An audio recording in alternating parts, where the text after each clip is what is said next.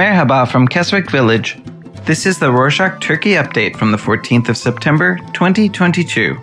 A quick summary of what's going down in Turkey. On Wednesday the 7th, President Erdogan held a press conference with his Serbian counterpart, President Vucic. Erdogan said that he didn't think that the Western countries' policies against Russia were effective solutions to end the war, and that the sanctions would do nothing but further provoke the country.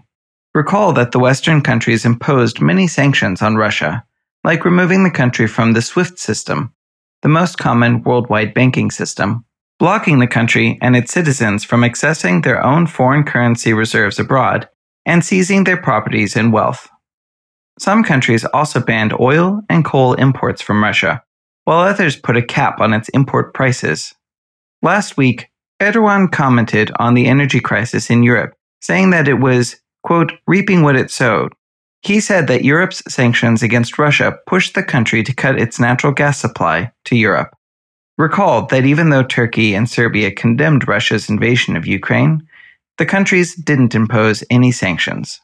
Speaking of Serbia, Turkey has signed agreements with Bosnia and Herzegovina and Serbia that will allow Turkish citizens to travel to both countries with their chipped national ID cards. The pact will also allow Serbians and Bosnians to travel to Turkey, passport free. The president hasn't said when the agreements will be in effect.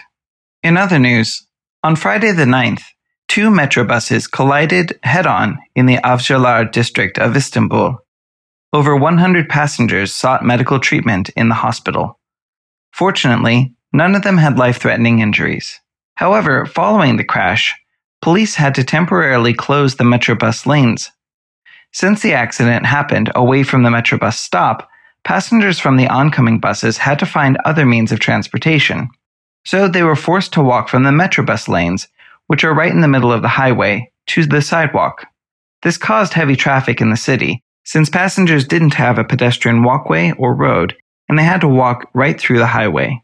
On Saturday the 10th, Ekrem İmamoğlu, the mayor of Istanbul, announced that only 10 passengers were still at the hospital. As for the cause of the accident, security footage from one of the buses revealed that the bus driver started to feel sick and yelled, quote, I'm feeling bad, call an ambulance, before fainting behind the wheel.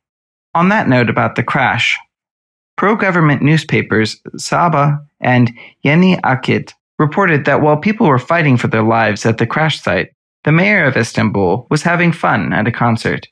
They also claimed that the mayor remained at the concert for five more hours despite hearing the news about the crash. However, the municipality advisor denied these allegations and said that the mayor was visiting patients at the hospital around the time that the newspapers claimed he was at the concert. The advisor added that the mayor didn't visit the crash site until roads had opened up so that his team wouldn't crowd up the already congested site and that he went there as soon as the highway traffic was under control. The advisor also said that they'll take legal action against the newspapers. Now, some news on education. This year, private university tuition fees have increased over 250%, and students have been protesting against the price hikes for the last month. For instance, the Doğuş University in Istanbul had initially promised students that once they enroll in the university, their tuition fees wouldn't rise above 10% during their course of studies. However, this year, the university increased their tuition fees by around 300%.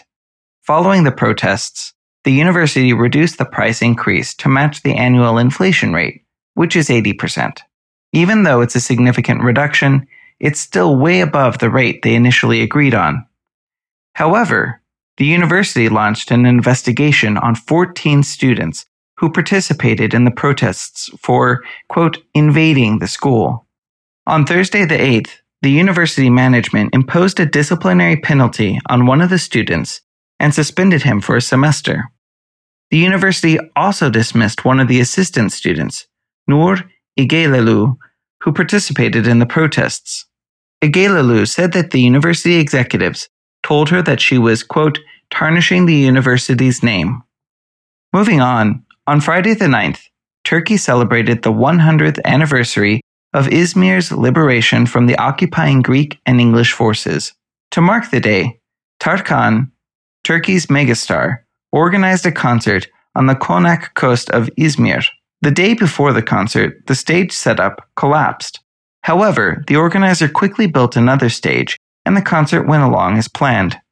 Even though some people thought that Tarkan's concert was one of the largest free entry concerts in history, with over 2 million people attending, fact checkers refuted this. Izmir's municipality announced that around 500,000 people were at the concert area. Many people also rented the balconies of the apartments overlooking the concert area for as much as 500 US dollars, while others camped on the roofs of those buildings to watch the concert. Speaking of entertainment events, this one got cancelled. Çağdaş Fest at the Fethiye district of Muğla is the 17th festival that the government has cancelled this year. The Ministry of Environment and Urban Planning claimed that the festival organizers didn't get the necessary environmental permits for the festival. However, the organizers said that they had all of the required permits and paperwork. The festival was supposed to take place in a beach resort. The organizers were also upset because no one informed them about the cancellation. They said that they only learned about it the day before the festival started, when the owner of the resort did not let in the festival staff.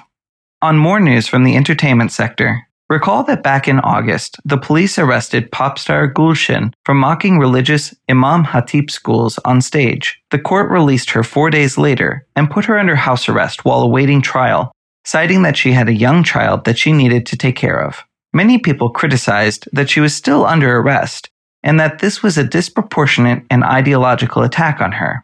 They said that she was only guilty of speaking badly about an institution and that she didn't pose any danger to the public. Following the backlash, the Istanbul 7th Heavy Penalty Court lifted her house arrest. However, Gülşen is still not allowed to leave the country and has to report to a police station every week. And since we mentioned the police, on Sunday the 11th, two groups got into a heated fight at the Vadi Istanbul, a shopping mall in the city. The fight escalated quickly to a gunfight. The culprit randomly shot around and injured five passerbys. The police haven't made any announcements on the cause of the fight yet. In some more news of killings, on Tuesday the 8th, an unknown assassin murdered Jovan Vukotic, the leader of a Montenegro criminal gang in the Şişli district of Istanbul. He was shot dead in his car. Vukotic had escaped Turkey after Interpol issued a red notice for his arrest. And that's it for this week.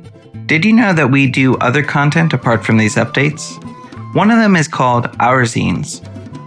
They are a way you can print up to 1600 words of text on your computer and turn it into a charming little booklet to carry around in your back pocket. It's hard to describe, but if you like zines or dislike screens but have stuff you want to read, go over to Rorshok.com and click Our Zine on the top menu, or head to the link in our show notes. Try it out, it's free.